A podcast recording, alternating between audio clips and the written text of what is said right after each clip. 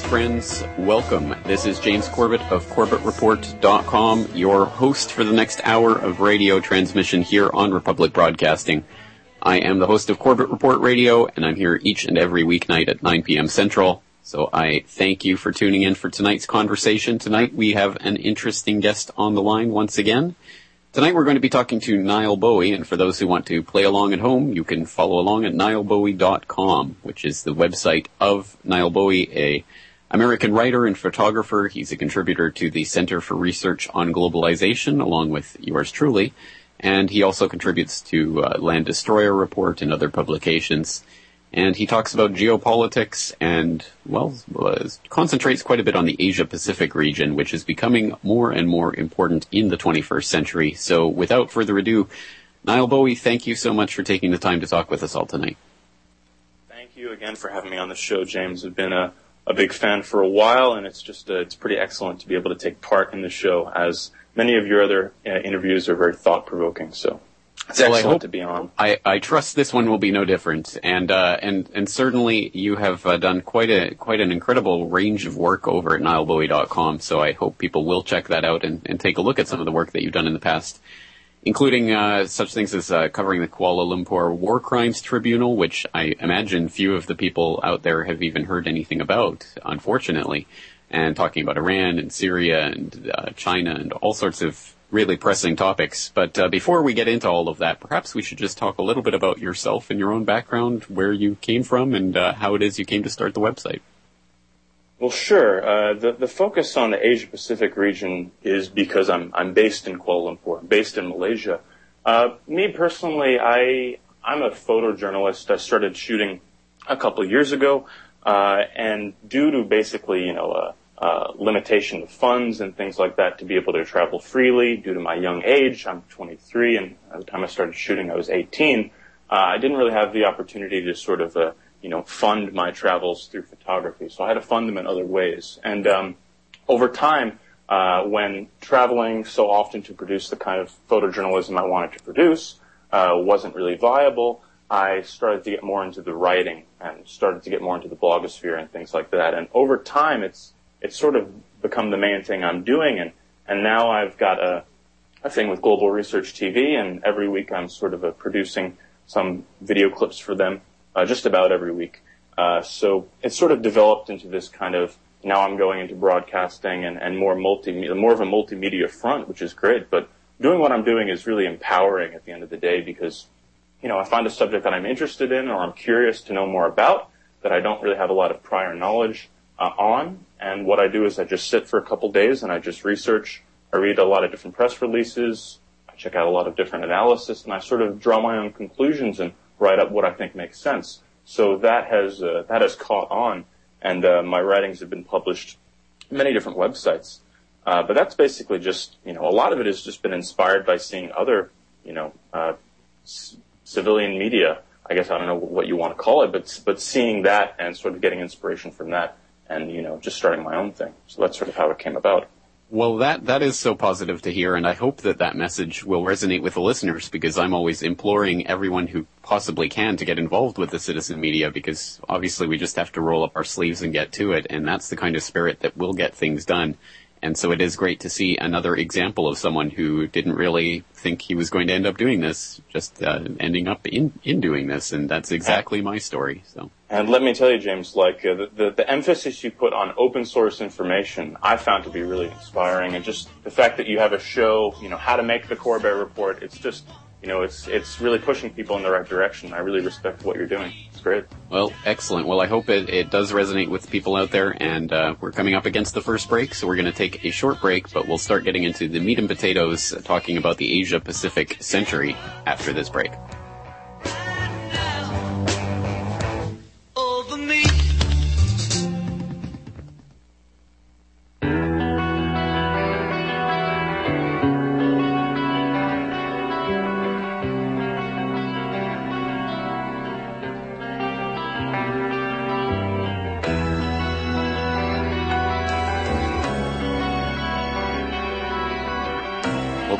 Friends. tonight we are talking to Nile Bowie of nilebowie.com, and we're going to be talking about the range of subjects that he covers at that website. So once again, if you want to check that out, that's nilebowie.com, N-I-L-E-B-O-W-I-E.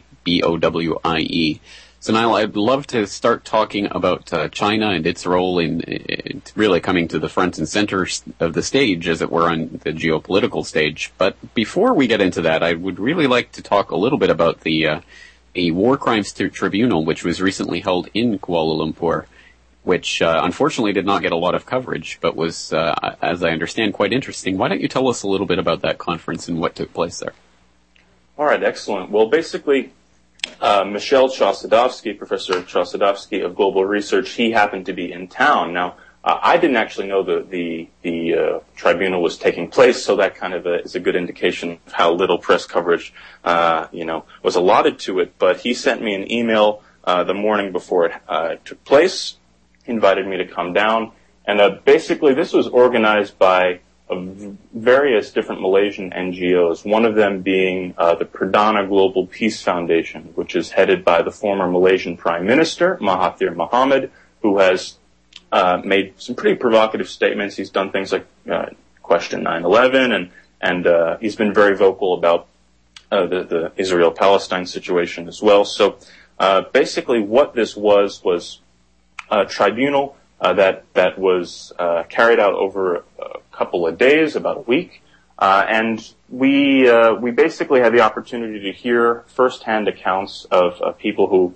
have you know very harrowing experiences, you know, being detained in secret prisons in Abu Ghraib and Guantanamo and elsewhere. So, I mean, I'm sure many of your familiars or uh, your listeners are familiar with what uh, took place in these uh, these secret prisons, uh, but uh, what the what the court basically uh, came to was the fact that these it was it was Donald Rumsfeld, Dick Cheney, George W. Bush, and several of the Bush administration's legal advisors uh, and they were found unanimously guilty, unsurprisingly. So, unfortunately, there there hasn't been a lot of news about this in the Malaysian press, uh, and not a lot of international uh, outlets have picked it up. It's it's you know it's just basically faded into obscurity, unfortunately. But you know it's it's just uh, it shows the double standard of uh, of you know institutions like the International Criminal Court, for example, who you know indict figures like Omar al-Bashir in Sudan. Not that I support the guy, but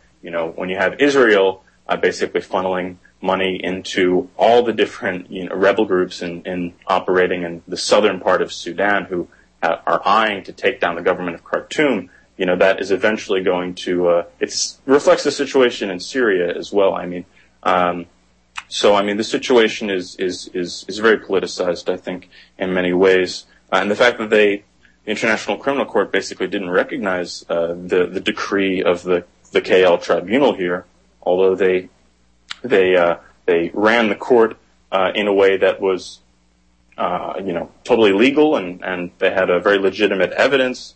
It's just a little bit depressing that that has not really gotten more light, unfortunately. But we did a nice uh, video piece on Global Research TV about it, and I hope people will go and check that out for a little bit more uh, insight.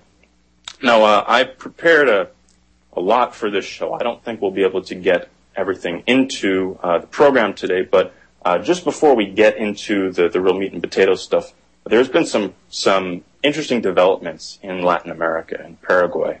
Uh, and I want to just discuss those briefly because they're pretty significant and they could springboard into something bigger. So, all right, go ahead. Yeah, so it, it's recently it's Fernando Lugo. He's a former president of Paraguay. He's been basically uh, legally impeached by the uh, elite-dominated the the Paraguayan 1%, the Paraguayan Congress. He was given less than 24 hours to prepare and only two hours to present a defense before his impeachment proceedings. And in Paraguay, uh, this is Central South America, the poor and working population in Paraguay heavily supported this man, President Lugo. Uh, he was the country's first democratically elected leftist leader, and they saw him as someone who generally defended their interest against the, the right-wing elite. Now, Lugo was targeted for removal basically due to his leftist affiliations. He, he controversially allowed leftist parties to hold political meetings in an army base in 2009, which was technically illegal. Uh, he allowed about 3,000 squatters to uh, illegally occupy a contested property. I think it was a Brazilian-owned soybean farm because they had no land, nowhere to go, etc. So uh, the, the, government also failed to capture members of a leftist guerrilla group. That's the Par- Paraguayan People's Army, among other things. So uh, President Lugo, he, he chose to closely align himself with Paraguay's left, which represents the, the working and, and poor classes of the country who, like many other Latin American countries, they choose socialism as their form of political expression. And uh, Paraguay's uh, right wing and and financial elite have, have a long-standing relationship with the United States. And the, the Paraguayan military, for example, has been funded and trained by United States Department of Defense for, for decades, for example. And, you know, it really looks to me like Lugo's real crime was turning away from corporate interests and doing things to, to empower Paraguay's poor. Uh, he closely aligned himself with regional governments, which had worked, you know, uh, towards economic independence from the United States, most prominently Venezuela. Uh, and, and most importantly, perhaps, is that in 2009, President Lugo forbid the building of a U.S. military base in Paraguay. So, in the meantime, he's formed his own uh, cabinet, a parallel uh, cabinet, and he's attacked the legitimacy of the Paraguayan Congress.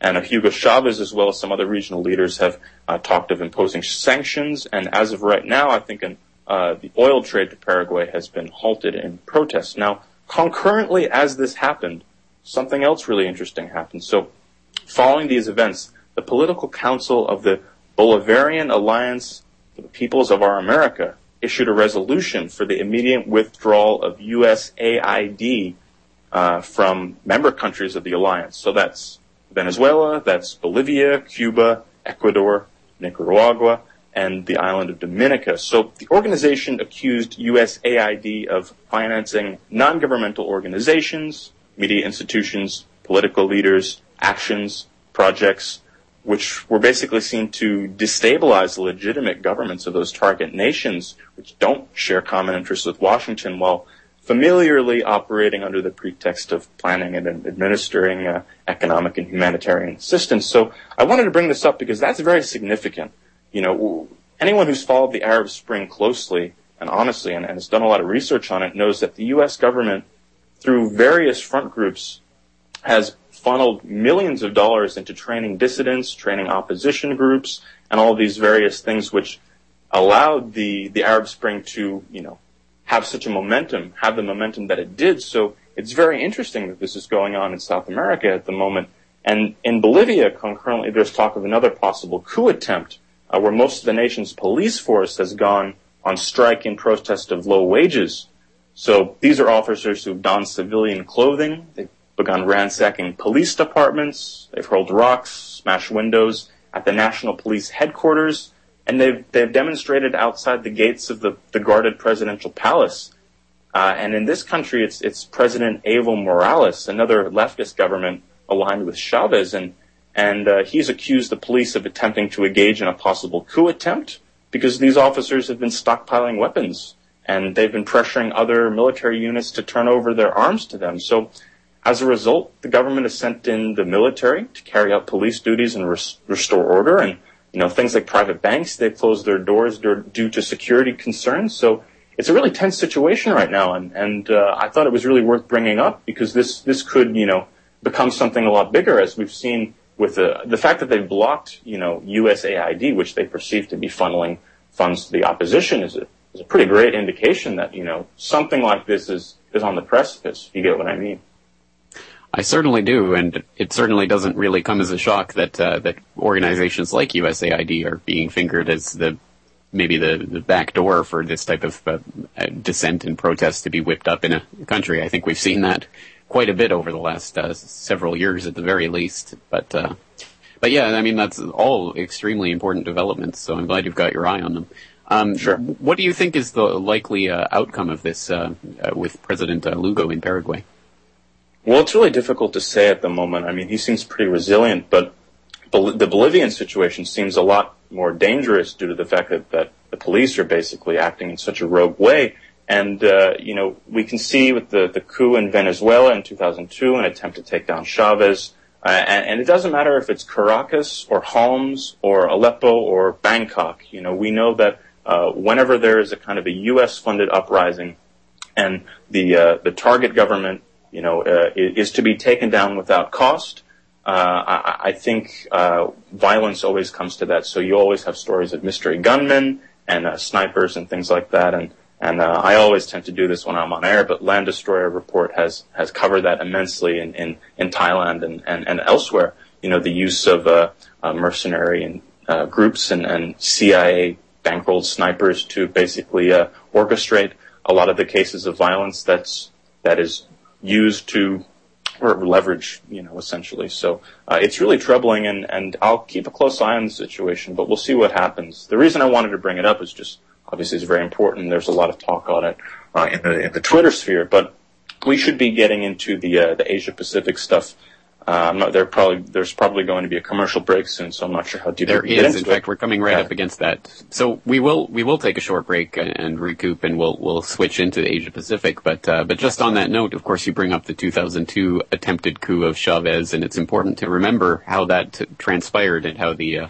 the Venezuelan media had been sort of circum, circumvented, and and they were broadcasting that this uh, this spontaneous uprising had occurred, but of course it was a U.S. engineered coup, uh, military coup, or attempt at such, and uh, that exact same scenario has been floated in Syria that, that something like that is going to occur if the uh, the psyops managers get their way. So we'll have to keep our eye on that. But for a moment, let's just take a, a short break. We'll be right back. We're, again, we're talking to Nile Bowie of NileBowie.com.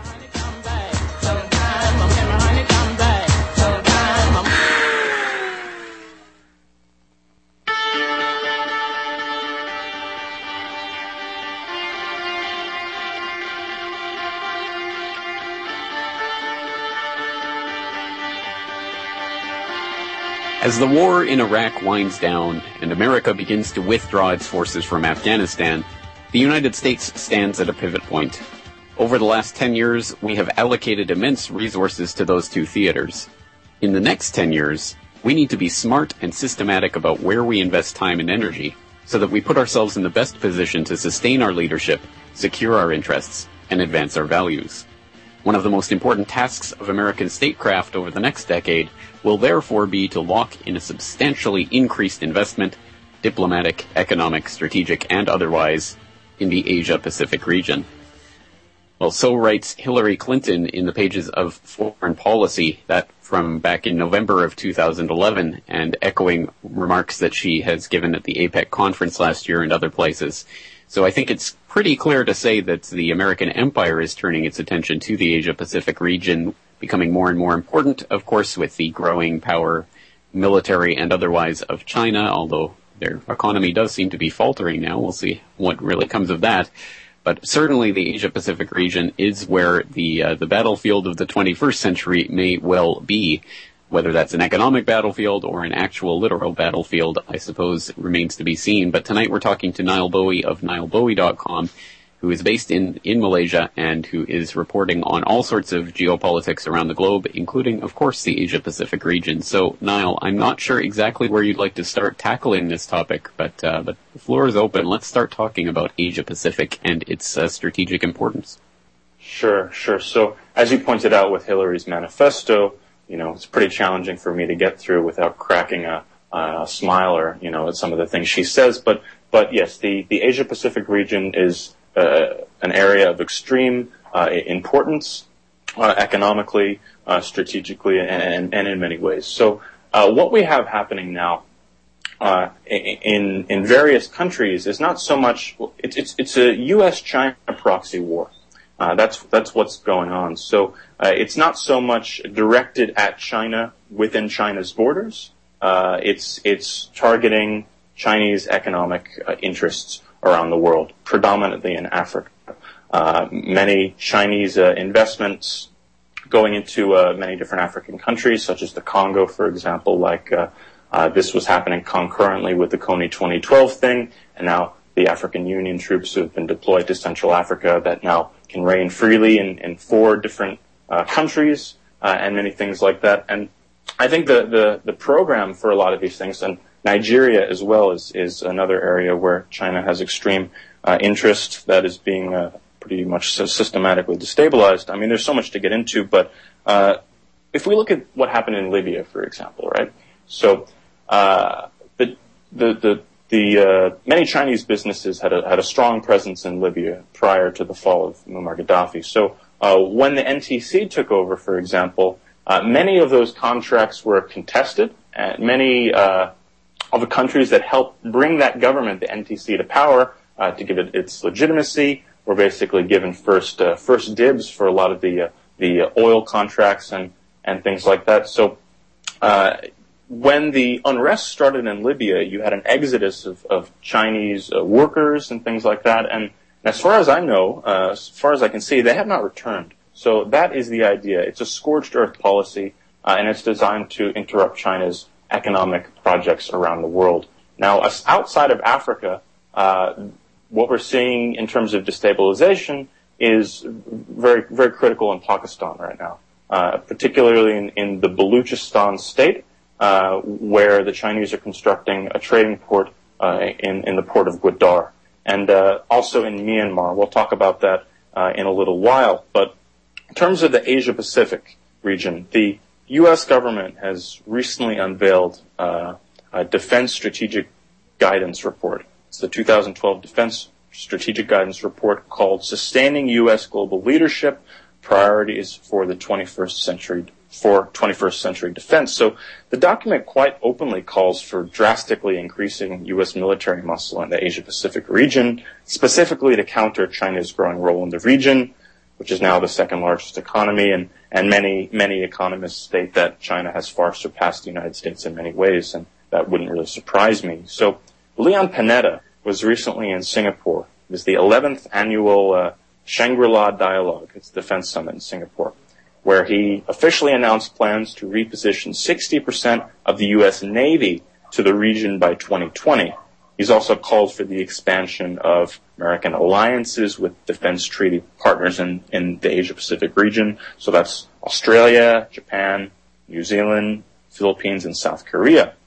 So we know uh, to focus a little bit on Australia, because uh, this is a front not a lot of people are talking about. So I'm sure most of your listeners know that late last year, Obama quite boldly told the Australian people that America's military presence in Darwin was here to stay.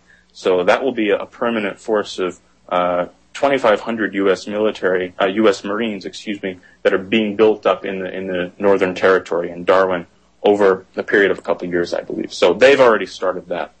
Now, Australia, as well, is in the is in the midst of expanding its own military operations. So I looked at a, a 2009 Australian Ministry of Defence report. It's entitled Defending Australia in the Asia Pacific Century, which reminds one of Clinton's manifesto, which you referenced. Okay, so comes as no surprise that as part of this agenda, Julia, Julia Gillard uh, of Australia's Labor government has approved a $100 billion program to purchase advanced military hardware from the United States. So that's F-35 jets, submarines, amphibious warships, and what have you. And so it starts to heat up. But on that note, we're coming up against another break, so we'll take another short breather, but we'll be right back once again talking to Nile Bowie, nilebowie.com.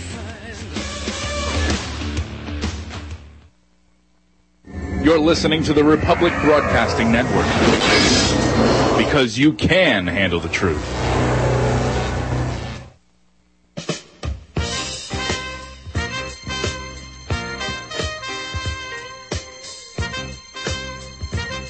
Welcome back to Corbett Report Radio. This is James Corbett of CorbettReport.com. Tonight we're talking to Nile Bowie of NileBowie.com about all things Asia Pacific. And just before the break, we were talking about, for example, some of the investments and alliances that are being woven in that region, including uh, the Marine presence in Darwin, Australia, 2,500 Marines to be rotated into uh, Darwin and uh, some of the Australian uh, aspects of, of that plan. Well, let's let's throw in another place as well because just last week, uh, the Washington Declaration was signed by U.S. Defense Secretary Leon Panetta and New Zealand Defense Minister Jonathan Coleman.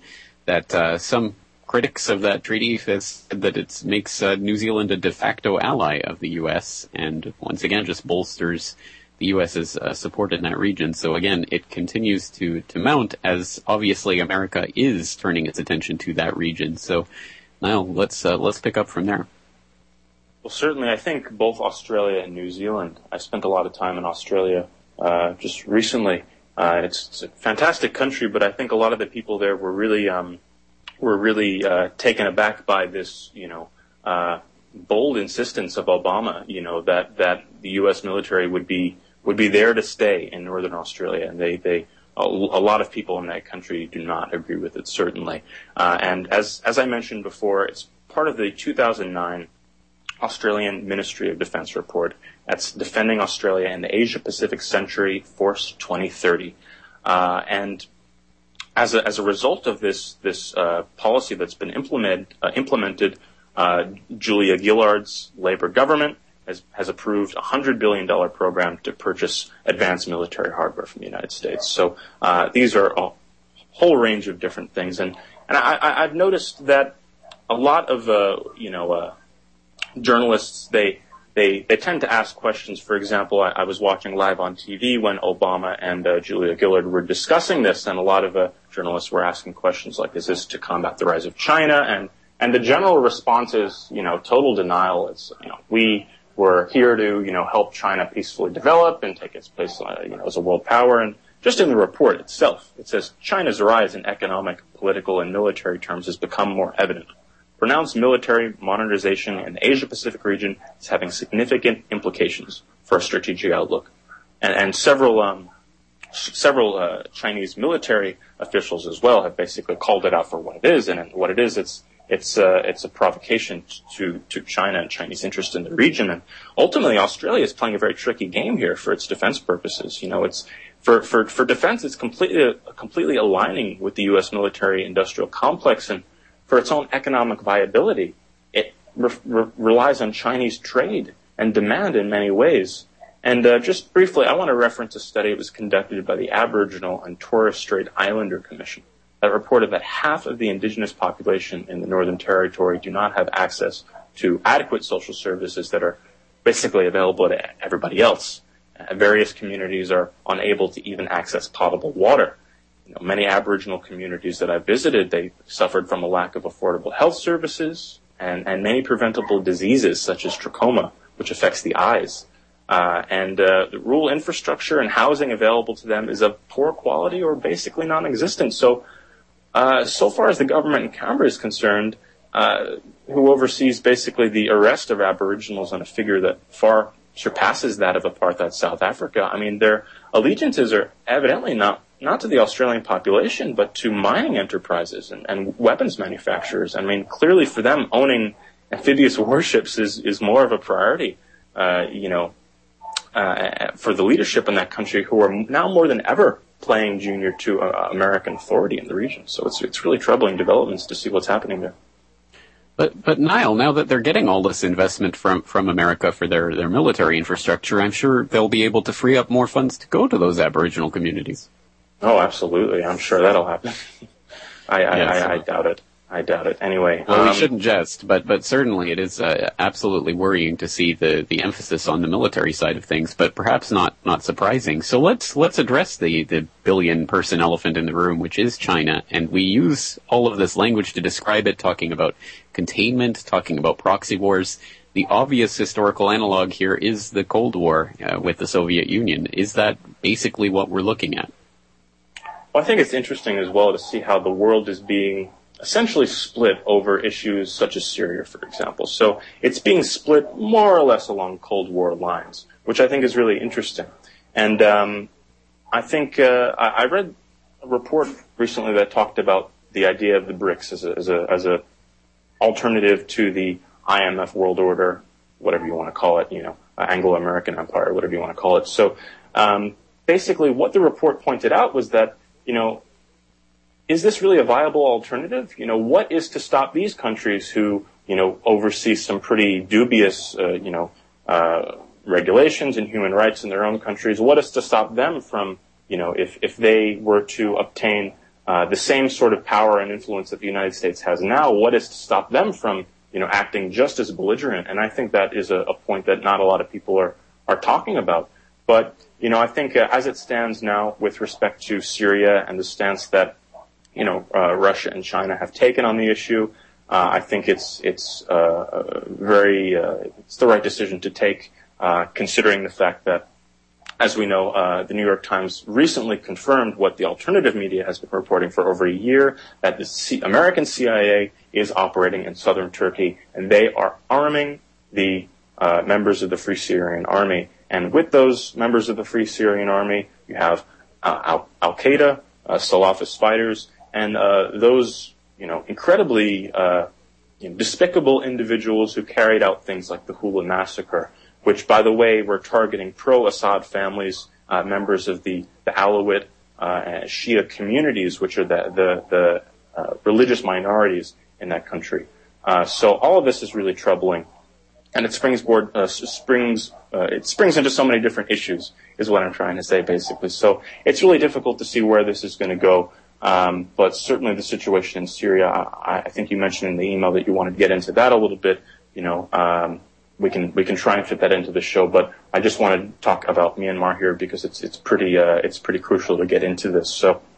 As of about two weeks ago, uh, sectarian violence has gotten pretty serious in eastern Myanmar. That's the state of Rakhine, uh, primarily between Buddhist villagers and members of the Rohingya, which is a Muslim ethnic minority group who uh, has basically been long marginalized in Myanmar. And it's it's true that they are not recognized as citizens due to their Bangladeshi ancestry. Myanmar is a, a pretty huge country and, and, very multicultural and things like that. And, and uh, predom- predominantly the, the main ethnic group, the Bamar, uh, which is what Burma is named after, uh, they have basically they oversee all the, the government bureaucratic political affairs and whatever else. So uh, these Rohingyas have not been recognized as citizens, and this infighting, which has not been perpetuated by the government, although uh, the, the the failure of you know handling the situation is being leveraged against them in various ways at this very sensitive time in Myanmar. Uh, I think a lot of the infighting is is perpetuated by warring tribes and likely provocateurs. So it's important to point out that this just happens to be taking place around a region called Sittwe, where the Chinese are trying to establish a port and the start of a Sino-Myanmar pipeline, something that is highly contested by U.S. interests and their proxies and Obviously, I'm referring to Aung San Suu Kyi. Suu Kyi has worked with uh, U.S.-based NGOs to effectively halt the construction of the Chinese Myitsone Dam project. And that dam, uh, uh, through various ways, they they managed to uh, uh, basically uh, put this dam's construction on hold. That dam would have provided power primarily to southwest China, but also to Myanmar to some extent. And the project is crucial for uh, China's interior and the energy challenges it faces due to the violence in the region uh, and uh, environmental concerns raised by local residents and and obvious Western pressure on the government, who's now you know slowly being given a seat at the table as they implement reforms. You know that that new government in Myanmar in the past two years has has made more reforms in the past than the previous government had done in the past 20 years. So. Uh, the project was put on hold for that reason. Naturally, this is a, a, a source of tremendous tremendous ir- irritation for Beijing. And uh, the, the, Chinese project in Sittwe uh, would have been a twin oil and gas pipeline. It would traverse Myanmar and it would link China's southwestern Yunnan province with the Indian Ocean. So that would consequently provide China with land-based access to energy imports from Africa and the Middle East. And uh, these infrastructural investments and things like that are designed to counter U.S. naval dominance. Beijing does not want to be completely reliant on commercial shipping routes, so it's expanding its land-based operations as part of its overall strategy, and that's what we're seeing more and more. Uh, also want to point out that Sittwe is referred to as one of the pearls in the string of pearls as cited by the U.S. Strategic Studies Institute and the U.S. Army War College in their article, String of Pearls, Meeting the Challenges of China's rising power across the Asian littorals. So the report also mentions, as I spoke about before, the strategic importance of Gwadar, Pakistan, the state of Baluchistan, uh, where the Chinese are constructing a port that would be incredibly vital to their economy. Similar situation, and more on that uh, later this week. If you check my site, I'll have a uh, or Global Research TV, for example. I, have conducted an interview with Eric Draitser of StopImperialism.com, where we get into Pakistan's situation uh, in, in, at great details. So uh, keep an eye out for that.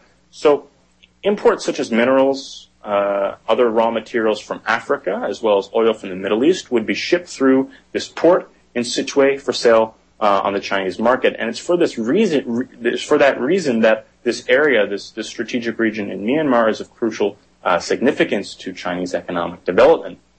And uh, as we've seen, the Rohingyas have now started fleeing Myanmar for Bangladesh in thousands.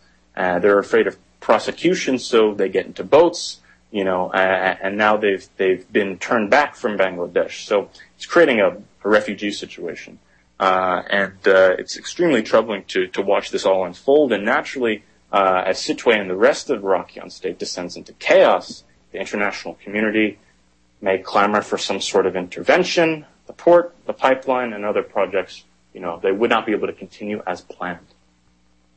Surprise, surprise. Yeah, exactly as we saw China's uh, oil investments in Libya being attacked first of all during the instability there. And if you go to the, the, the Western and Western allied media, the, the, this is of course the way that it's all being portrayed. It's being portrayed as a Chinese situation. So, so for example, the Asahi Shimbun today uh, here in Japan running a story, a Reuters story, human rights group says China has forced refugees back to Myanmar conflict zone, basically castigating China for, uh, for forcing all of these Kachin refu- refugees back to Myanmar. Myanmar, and uh, uh, where is this all sourcing to? Of course, it's Human Rights Watch, the New York-based NGO that's been behind so much and, and been a cheerleader for so many other types of uh, interventions. Of course, they don't necessarily call for the interventions, but they make them possible by creating that that context for them. And uh, I'm just looking at this Asahi Shimbun article, and of course, all of the related articles are, about Suu Kyi, uh, Aung San Suu Kyi, and how what a wonderful person she is. So, so I think we the, see uh, exactly the heroine of it- humanity. Yeah. Exactly. Well, we see how the media lines up in all of this. So, it, I mean, it, it, it makes one wonder. I mean, Beijing can't have failed to notice that this is a, a consistent pattern in all of their uh, interests and their investments around the world. I mean, why aren't they more actively attempting to call this out or, or draw attention to this? Well, I think you know uh, the Chinese market, as well as is heavily reliant on on many different countries. Uh, the United States, for example, uh, for its for its exports and things like that. And I think uh, those two economies are still uh, in in in a lot of ways linked. Um, so as we're seeing different things, you know, for example, Australia is now economically taking on a similar role that the United States has with China, a similar relationship. Uh, I think as China, even though the economy has slowed down to something like seven percent, you know, anyone who's taken basic economics knows that if you're doing uh, just four percent development a year, it's excellent. So seven is like, you know, fantastic. So uh, even though it's slowed a little bit from its ten percent, its twelve percent, you know, uh, I don't think that uh, I don't think we should really believe the reports of an epic, you know, slowdown or anything like that. But you know, it's it's it's difficult to see why the Chinese haven't called these things out. But you know, you have to do uh, in, in such a public way, for example. But you have to look at some of the statements, like, uh, for example, uh, the Chinese said, I believe around last year that if uh, if Pakistan is is targeted, uh, we- we'll consider any attack on Pakistan an attack on China. And well, since then, I I mean. Uh, there's been several different drone strikes and, things like that happening. I think this, they released that statement after the uh, the assassination of Osama bin Laden, alleged whatever, took place there in uh, in Pakistan. So, uh, just with respect to the Kachin situation, the increased violence in the region is uh, is understood to be a serious threat to the stability and, and consequently the viability and, and the the security of the Chinese pipeline, which which has to travel through Kachin before you know ending its its, its point in southwest China. And uh, as I have reports here in front of me saying that the Chinese have reportedly paid Burmese, uh, soldiers, whatever you want to call them, to provide additional security for the project in the light of uh, recent violence, because the Kachin rebels in northern Myanmar have reportedly stepped up their operations with an eye on separatism. So this is long-standing, and and don't forget the uh, the uh, British colonialists who administered that country for decades, they they sent anthropologists in to meticulously document the, the, the different uh, varying differences and, and, and uh, tribal differences between a lot of these hill tribes. And uh, they know exactly what buttons to push. They did this in all their colonies. I recently looked at uh, a detailed uh, ethnic breakdown of, of Malaysia, you know, during the colonial times, and and uh, the the British colonialists uh, they they know exactly what buttons to pr- push. And at the time, you know, these days we have the Friends of Syria, but at the time they had the Friends of the Burmese Hill Peoples. So this was basically a group designed to, uh, just as we're seeing today, funnel material assistance to these groups with an eye on, you know, taking down the government of Aung San, uh, who's Aung San Suu Kyi's father, who was later assassinated. Uh, but basically, the idea is there's there's evidence, if you really look into it, that the colonialists wanted to basically strangle this country in the cradle, uh, and and as a result of that, you know, Myanmar has unfortunately been under a very paranoid military dictatorship for for uh, several decades, but now that has transitioned into a more coherent leadership, uh, and I, I, would hope that that leadership, you know, uh, just uh, minds itself, you know, minds its uh, its relations with the United States, and uh, and and you know, is not shy to assert its sovereignty. You know, I, I think that's that's certainly important because if you look at Myanmar, extremely rich country in terms of its natural resources. It's been called the last investment hub in Asia. Uh, so, not to mention, you have the, the, the, the chances of, you know, uh, an exploitative mission in that country. Look at all the, the, the cheap labor. I mean, it's, it's, uh, it's basically waiting, you know, waiting there, uh, uh, for, uh, corporate pillaging, I think, in a lot of ways to, to put it, you know, bluntly, but, um, it's really troubling what's going on there, the situation. But, um, uh, we have a commercial break coming up, I would imagine. That's exactly right. We are coming up against the final break, so we will be back to wrap things up with Nile Bowie right after this. Once again, talking about the Asia Pacific century. If you want to visit his uh, website, I've been saying nilebowie.com, but perhaps nilebowie.blogspot.com will be more reliable yes. to get you there. Yes. But at any rate, we will be back just after these messages.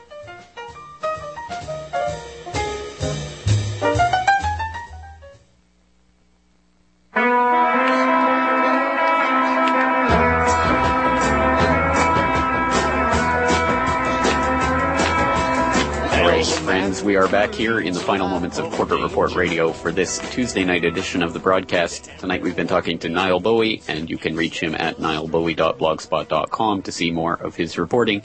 And it also appears in publications like globalresearch.ca and the Land Destroyer Report and other places besides. So I hope you'll follow some of that for some of his other work. Just in the final few minutes here, Nile, I want to touch on something that, that kind of has come up tangentially in our conversation, and that's the idea of the false dialectic that we're often put into when we start arguing from an anti-imperialist type uh, perspective.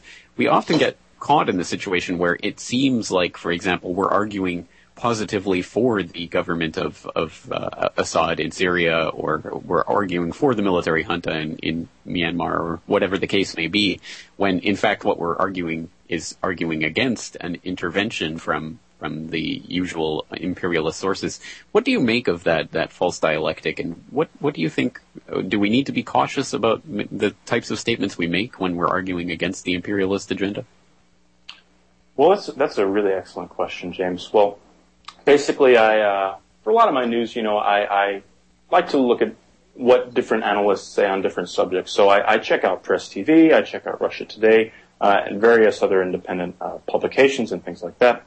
And uh, I noticed that some of the analysts, in particular, uh, I don't want to name names or anything like that, but uh, they they certainly come to, come to interpret things, uh, especially with the situation in Syria, in a pro-Assad way. And these are these are Western analysts and things like that. So I think it's I think what we need to point out here is the fact that the situation in Syria, for example, this is a government that uh, is is not democratically elected. Not I personally have a lot of problems with the democratic system. I think it's totally flawed, but uh, we'll get into that uh, another time. It's a big conversation, but but uh, uh, there's we can't deny the oppressive nature of that of that government. You know, with its respect to censorship and and uh, and things like that. obviously, Assad received his his power dynastically, which which I certainly don't agree with. but my focus in talking about Syria is is an emphasis on the on the uh, prevention of of uh, you know an external security threat uh, to to that country, uh, as we saw what happened in Libya and and countless different uh, instances around the world. Um, you know, we we're told that that NATO is going to enforce a no-fly zone to protect civilians and you know how many bombs do they drop and, and look what the, look what kind of state that country is in at the moment. So uh, as a writer, as an analyst, uh, my my focus has been on uh, finding ways to diffuse the conflict in Syria. I mean, I've had, to be honest, I had nightmares when I looked at the photos from what happened in Hula. I mean, extremely disturbing stuff. And, and I spent many sleepless nights just thinking about, you know, what kind of ways, this is probably not what the typical 23 year old is, is spending their time thinking about, but what kind of ways can be done to basically persuade these, these, uh, death squads, exactly what they are, to, to step down and, and, and how can conflict be diffused? And I think too often, as well, a lot of the, uh, the alternative, uh, uh, analysts have, have put such a large focus on just kind of uh, regurgitating the same information. Like, yes, we know, you know, these uh, these uh, very dubious organizations are involved in arming the Free Syrian Army, and that's always good to touch on. But there's a general lack of emphasis on solutions and things like that. And I hear the the, the shows about the end. So unfortunately, so yeah. yeah there's a lot to talk about, mate. So I would love to come Unfortunately, yeah, and and uh, absolutely, I think you're exactly right. We have to not just point out the flaws in what's happening, but we have to point positively at solutions, which is something that we try to come back to in this broadcast. But we're fresh out of time for tonight, so we're going to have to leave it there. But I certainly do hope people will check out nilebowie.blogspot.com and will check out some of your articles and works on this in the past, and and look forward to more in the future. So Nile Bowie, thank you again for your time tonight. Great speaking to you, James. Have a great day. You too. All right, and thank you to all of you out there for listening. Once again, I'm James Corbett of CorbettReport.com, and I will be back here, same time, same station, tomorrow night. So until then, thank you all for listening, and take care.